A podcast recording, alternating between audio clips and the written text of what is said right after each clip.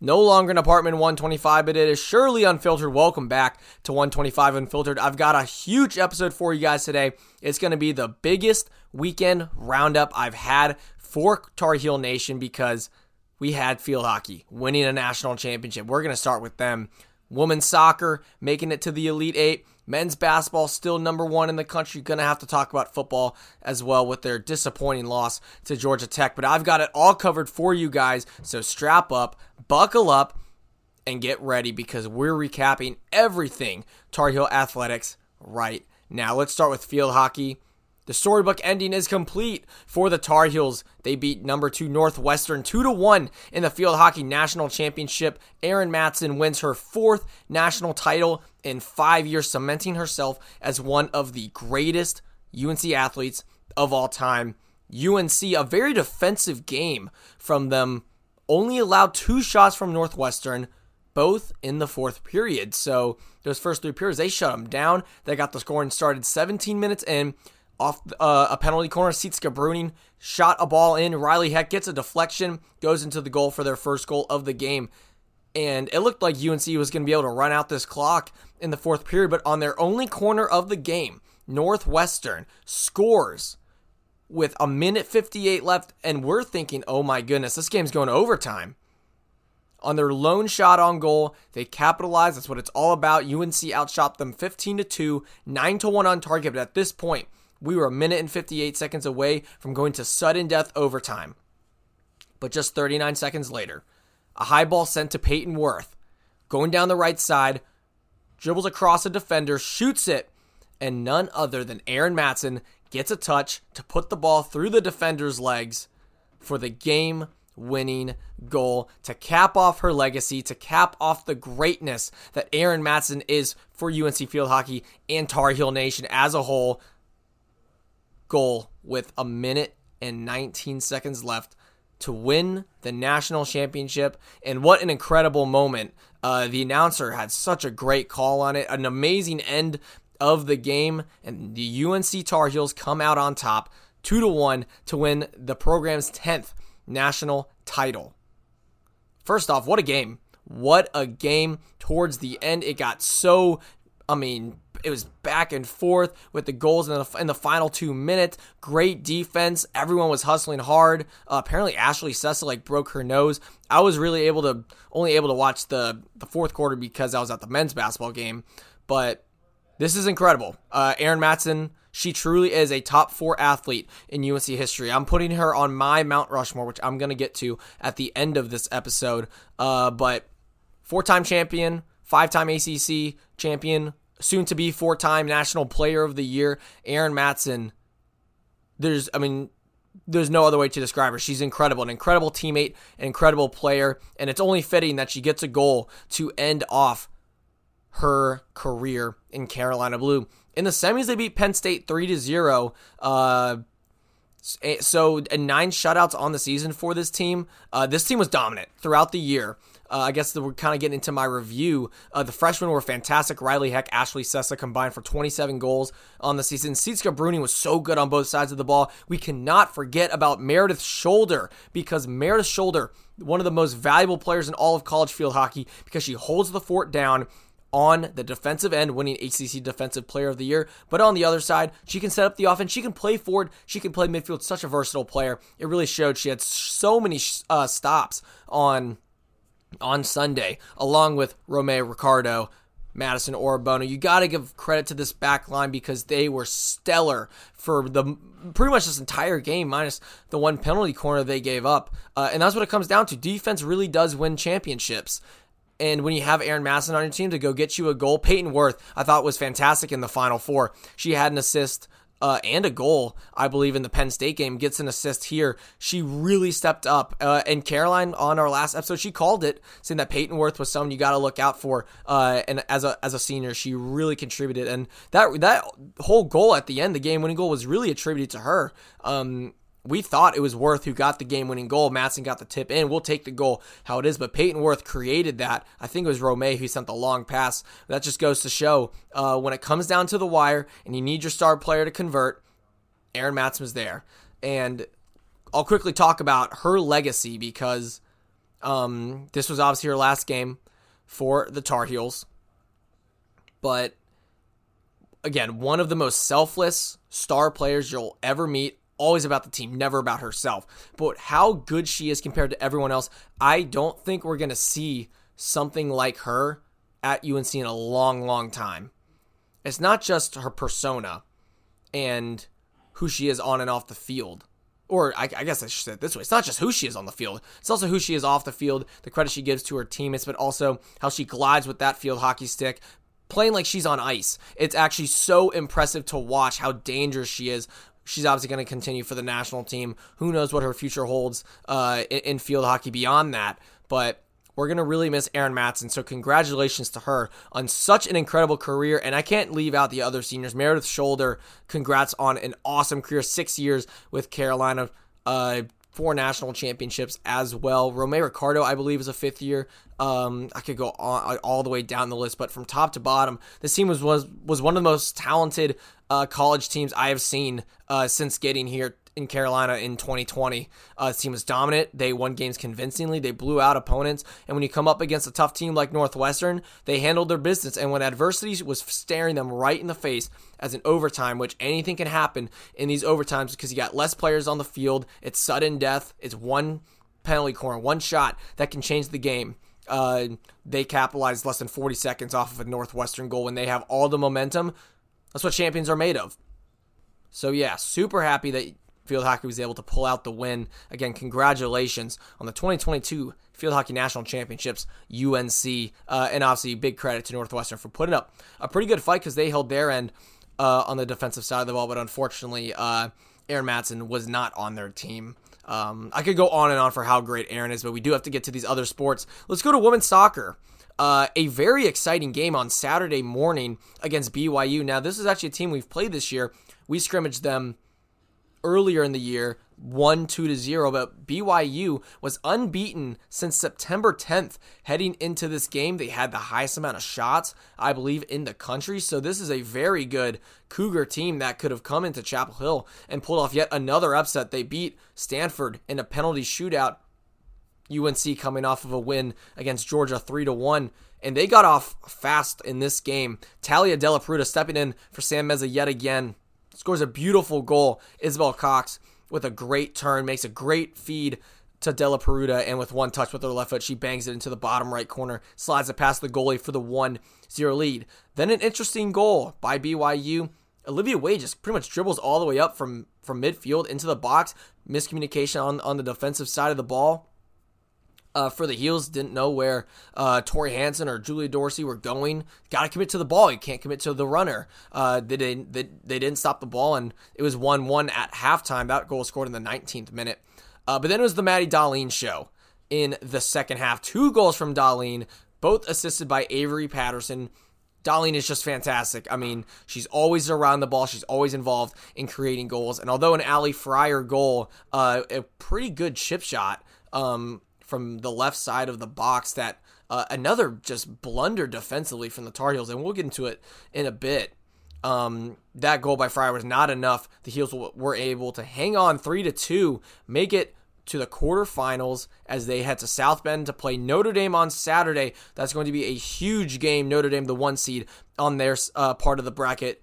Carolina, the two, obviously. Now, let's get into my thoughts of this game. First off, Maddie Dahlien is so electric, man. I mean, her footwork was so impressive this game. The ability to find an open space in the defense and then use a touch to create space again. Her second goal, I mean, that pass by Patterson in, she takes that outside touch, that big outside touch, and what that does is you're right footed, right? So if the defender's converging on you, creating that space, they have to pivot again, and you've got a way better direct line on goal, whether if you just trap it. So Dahlien creating space, really, really good, uh, gets a good shot on goal obviously the brace. Uh, can't deny uh, how dangerous Maddie Dahlien has been the last month of the season. And Patterson doing a great job finding her teammates with two assists uh, on the game. I mean, she's obviously the top goal scorer of this team statistically, but she did a great job uh, involving her teammates and you know making the right passes in the box when she very well just could have taken a shot. Um, and I really thought, guys, that for 25 minutes um, the first 25 minutes of the second half that this team looked like they could win a national championship. That's how impressed I was. They had 19 shots, nine on goal uh, throughout the game, but in that that first part of the second half, they were creating chances. They were making great runs. Their passing was superb this whole game. I've been telling people Talia Della Peruta is an absolute baller, and she's showing it. Two goals in the last two games. I think she was the best midfielder on the field for both teams on Saturday. And it's not because she scored a goal. It's because she's aggressive. She gets after it. She's involved in the offense. She's pushing the pace just like Sam does. So if Sam is unable to come back, Talia Della Peruta is going to be a huge X factor against Notre Dame because not only do you have to try and get a goal, um, potentially from the midfield spot, you got to stop Korbin Albert, uh, one of the best scorers in the country. 16 goals on the season, 10 from outside the box. She's got an absolute cannon from outside the box. Uh, we'll see how the midfield holds up there, but uh, look, Della really hitting her stride. I always knew she had the talent, but coming back from Team USA injured and last year dealing with injury, it's hard to get into a rhythm, and we're really seeing her find her stride as she's getting starter minutes playing with the starters. Uh, if I'm Coach Dorrance and Meza comes back, I'm leaving Della Peruta in. I don't know if you take out uh, Emily Colton or if you take out Libby Moore and move Colton back to CDM. But uh, I think she has played so well that you got to keep her in the starting lineup. You got to roll with the hot hand, or I guess in this case, the hot foot. Um, defensively, I'm a little nervous. I did not like the breakdowns uh, on BYU's goals. I, I know we tried a 3 5 2, and we had, uh, but it looked like we were still 4 3 3, and with Emerson Elgin at left back instead of Tessa Dellarose.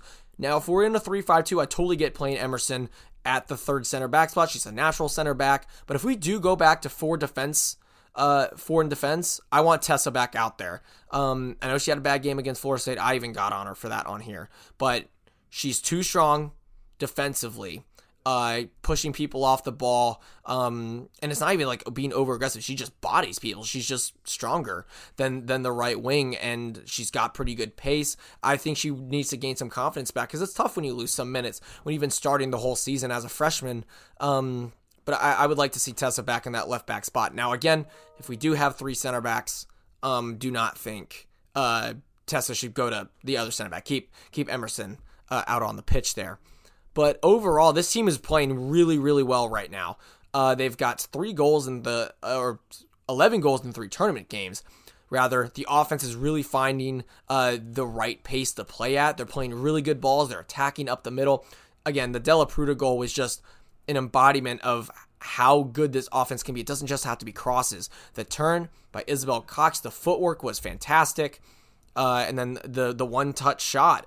Uh, that's a tough goal. It, it was just beautiful soccer. Uh, and then the fact that they could hold on defensively the last 15 minutes of the game while BYU pressed up, that's really important uh, as well. That they were able to show that they they they bent a little bit this game, but they did not break. And again, they've got a monster on their hand in Notre Dame. Her name is Korbin Albert. Again, uh, have to stop her. If I'm giving my X factor for this game, I'm go again. I'm going with Talia Della Peruta. She's got to be a force in the midfield, especially if Sam Meza is out. Look for her, her to score again. Um, and then if I'm looking for someone else, I'm looking at Emily Murphy off the bench. Uh, I really think she can if the starters aren't rolling because we have our good goal scores. That's a big thing we learned from this tournament so far. Patterson, Sentnor, Maddie Dahlien are going to be our three go-to scorers. But if they're struggling or they're not having a good game, look for Emily Murphy to score off the bench because she's got pace, she's got talent, and she's not afraid to shoot. Uh, and she always finds a way. She has a knack of just being in the right spot, making the right run at the right time.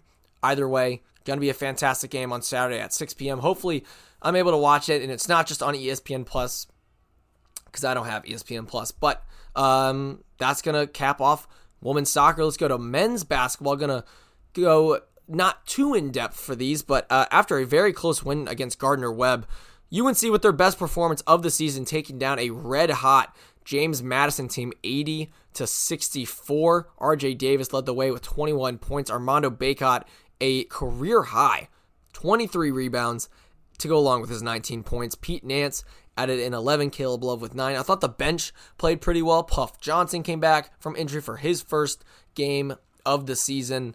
Uh, and a big thing here, out rebounded the Dukes 50 to 34 the first couple games. did not have a, a good time rebounding the ball. Armando was huge on the boards. Uh, I thought defensively we played pretty well. JMU uh, scored, they averaged about 90 points coming into this game. And even though the sec- the start of the second half was really shaky, as James Madison cut down a 19 point lead from halftime to about nine or eight uh, in the second half, uh, UNC had a really complete game. I thought the first half was the best half of basketball they played all, year long. They were moving the ball. There was a point in the game they had eight assists on their first 10 baskets. Uh, that's what it's all about. RJ Davis had five assists. Um, that's what you want from your point guard. Caleb did not have his best game. Three of 11, only one of six from three. Th- uh, the three ball, not necessarily falling right now, but I'm not too concerned. Did have three assists. Uh, I, I do think I would like to see him get a little more involved than he was against JMU. But if you got RJ rolling, I mean, 7 of 16, it's almost 50%. Uh, you've got to roll with the hot hand. I think that's how it's going to be for these guards. We saw Caleb, um, n- not not with terrible body language, but um, you could tell he was he was frustrated that he wasn't able to score the ball as well. Uh, but he's he, he's got to know that he's going to have games where he's going to miss shots. And um, the the one thing that him and RJ have to figure out is um, the just how to prevent the really bad pull up three pointers with very little time on the shot clock. We can't get to that point. Um, I thought the press break was a big note for me. I thought we played the press pretty darn well. JMU really uh, tried to get up in us and force turnovers because we've seen teams bother us with the press. We obviously know Baylor last year, but even UNCW and um, Gardner Webb really gave us some trouble with the press. So I thought we broke it down well. Putting Pete Nance next to RJ Davis kind of in the first half of the court, I thought was fantastic because he's a high target. He can dribble the ball and you can just throw it up there to him. He's going to keep the ball high uh, and advance it forward. We didn't dribble around too much, I thought, on the press break. So great job there from the heels. Uh, we got Portland on Thanksgiving, but the first test coming up is going to be Indiana. Uh, Trayce Jackson Davis uh, leading the squad for the Hoosiers. He had 30 points against Xavier, uh, I believe, a few days ago. And um, this Indiana team, just like us, brought everyone back pretty much. So that's going to be a, a, huge test to see how we can hang with uh, our, our first our first main challenge.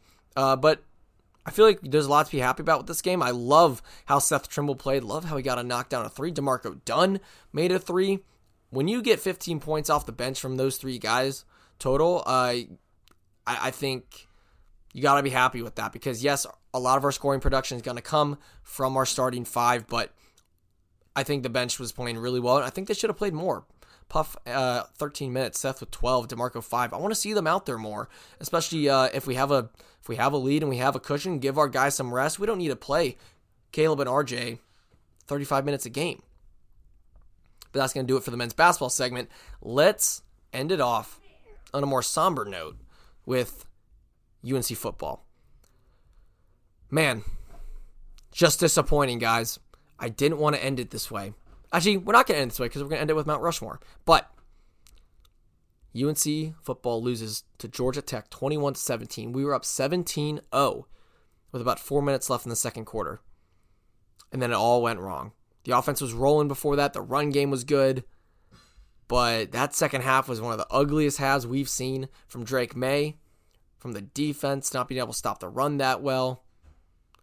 And obviously, the massive elephant in the room, Josh Downs dropping what would have been the go ahead touchdown. Now, let's break this up a little bit. Let's start with Drake 16 of 30 for 202 yards and a pick. Uh, took six sacks. It, it, it starts with the offensive line. Terrible game. Georgia Tech's defensive line just ate us up. We lost in the trenches on that night, on Saturday night. Uh, can't have that. And Drake just didn't really look comfortable. He wasn't um, the the interception he threw is really baffling. Uh, he hasn't made a read like that all season, where it's just like, who are you throwing to? Uh, the guy was just sitting in the in the little soft flat and just threw it right at him. He made a great play, hiding in disguising coverage, but he wasn't running the ball well. Only 13 yards on 14 carries, uh, if you include the sacks and stuff, but um, not really making all the throws. And the pressure really got to him. He looked like a freshman quarterback on Saturday night. Uh, I thought Elijah Green was good with the run game. I wish we ran him more. 10 carries for Elijah Green. Why? Run the ball more. Got to run the ball more in offense. Uh, and then obviously, uh, even with all that, we still had a chance to go win the game, and we had to play to win the game. Josh Downs did look away from the ball. He tried getting into the end zone first before he caught the ball. It was very easy to tell. But I'm not going to be the guy to come on here and bash Josh Downs for the mistake because this guy's been one of the best receivers in the country the past two years. He's one of our best players, if not our best player. And for people getting on Josh too much, it's um, it's it's just it's sad because, I mean, I know one play can make you turn from a hero to a villain, but this guy's won us so many games. Think about the the Virginia game, the Wake Forest game, double digit receptions, over 100 yards. This guy has helped Drake Maye turn into a Heisman candidate. So the last thing we need to do is say that the season's loss is on Josh Downs. Because, yes, that catch would have won us the game. But there are a lot of other things that went into that game that were not his fault, like the offensive line, like not running the ball enough, like the suspect play calling, like the bad clock management at the end of the first half. So, feel bad for Josh Downs. Hope he can bounce back against State because that's obviously a game that they really want to win. But obviously, this puts an end to the Heels college football playoff hopes with two losses. Obviously, that's not going to happen. Now, the goal is to win the ACC and then hopefully get into a New Year's Six bowl game. But even that, this was a really, really bad loss. Fell from 13 to 18 only, but man, really disappointing because, yeah, you could say this is a trap game, and Georgia Tech's defense played really well, and they had a pretty good secondary to contain our guys, but they were on a third string quarterback, a four and six Georgia Tech team coming into Kenan Stadium, a sold out stadium, and the second half was just unacceptable. It falls on coaching, falls on the players. Hopefully they can bounce back against State. Now we're not going to end on this somber of a note. It's okay. Still been a very successful football season. We still have one of the best quarterbacks in the nation in Drake Maye. But let's get to the Mount Rushmore of UNC athletics, and then I'm going to cap off a very fun episode today, over 20 minutes. Um, pretty good timing for just a solo episode. But for my Mount Rushmore, I'm going Mia Hamm, no doubt. Four national championships, one of the best soccer players ever. Michael Jordan, no brainer. Lawrence Taylor, linebacker for the Giants, but did play at Carolina. He was an absolute beast, best defensive player in NFL history, in my opinion. And then, yeah, that fourth answer, you guessed it Erin Matson. I don't care what anyone says. I don't care if you've never watched her play or you don't even know what field hockey is. Erin Matson is on the Mount Rushmore of UNC athletics. If you do watch her play and if you have seen her, you just know the aura she has and the dominance she displays on the field, how she controls the stick, her passes. She doesn't pass to people, she passes people open. She scores goals every single game. It's incredible to watch someone be that good compared to everyone else. And that's why I think it's so special that we have an athlete like that here. And it doesn't have to be football or basketball. I think this is actually cooler, to be quite honest, because I came to the school not knowing like the rules of field hockey. I never even watched the game. But yet, Erin Matson got me invested in field hockey. She got a lot of Tar Heel fans invested in field hockey. And I think it takes a special individual to be able to do that, uh, not only with their play on the field, but then their personality off the field. She's obviously, you know, doing great things with her brand and all that. And you know, you might be thinking this is just like an Aaron Matson episode. We're gonna, you know, shout her out, but we really do need to give her her flowers because she's been so selfless over the years and has never really taken the time. It seems from a, from a professional standpoint to really say, "Yeah, I did that. I'm like that." And now that the job is finished, I think she can totally do that. And it's incredible with, again, five ACC championships, gonna be four National Player of the Years, and then four national titles in five years. We are never gonna see anything like it, not only in field hockey, but in sports in a long, long time to, for someone to put up those accolades and their statistics. Uh, she's third all time in, in points and goals, I, or, or, goals and assists, I believe, in NCAA history. Obviously, leads the ACC. Um, and yeah, it's just crazy how this is the end of her time here at Carolina, the end of an era, but it has truly been a special one. So again, congratulations on such an incredible career. Uh, for, for Aaron Matson, and we'll see what the future holds for UNC field hockey. This is still going to be a really talented team, but what a way to end it. National champions, baby. UNC field hockey pulling it off once again. And on that note, that's going to do it for 125 Unfiltered. Stay tuned. I am going to push off the Q&A for episode 125. I'm just going to stick with sports. Got a lot of things to talk about. Obviously, we got a huge weekend. Um, we got women's soccer on Saturday football versus NC State. The World Cup is here. I want to talk about Team USA because a very uh, tough draw against Wales, but that's going to be all for next time. So thank you so much for listening to this episode, and I'll speak to you next time.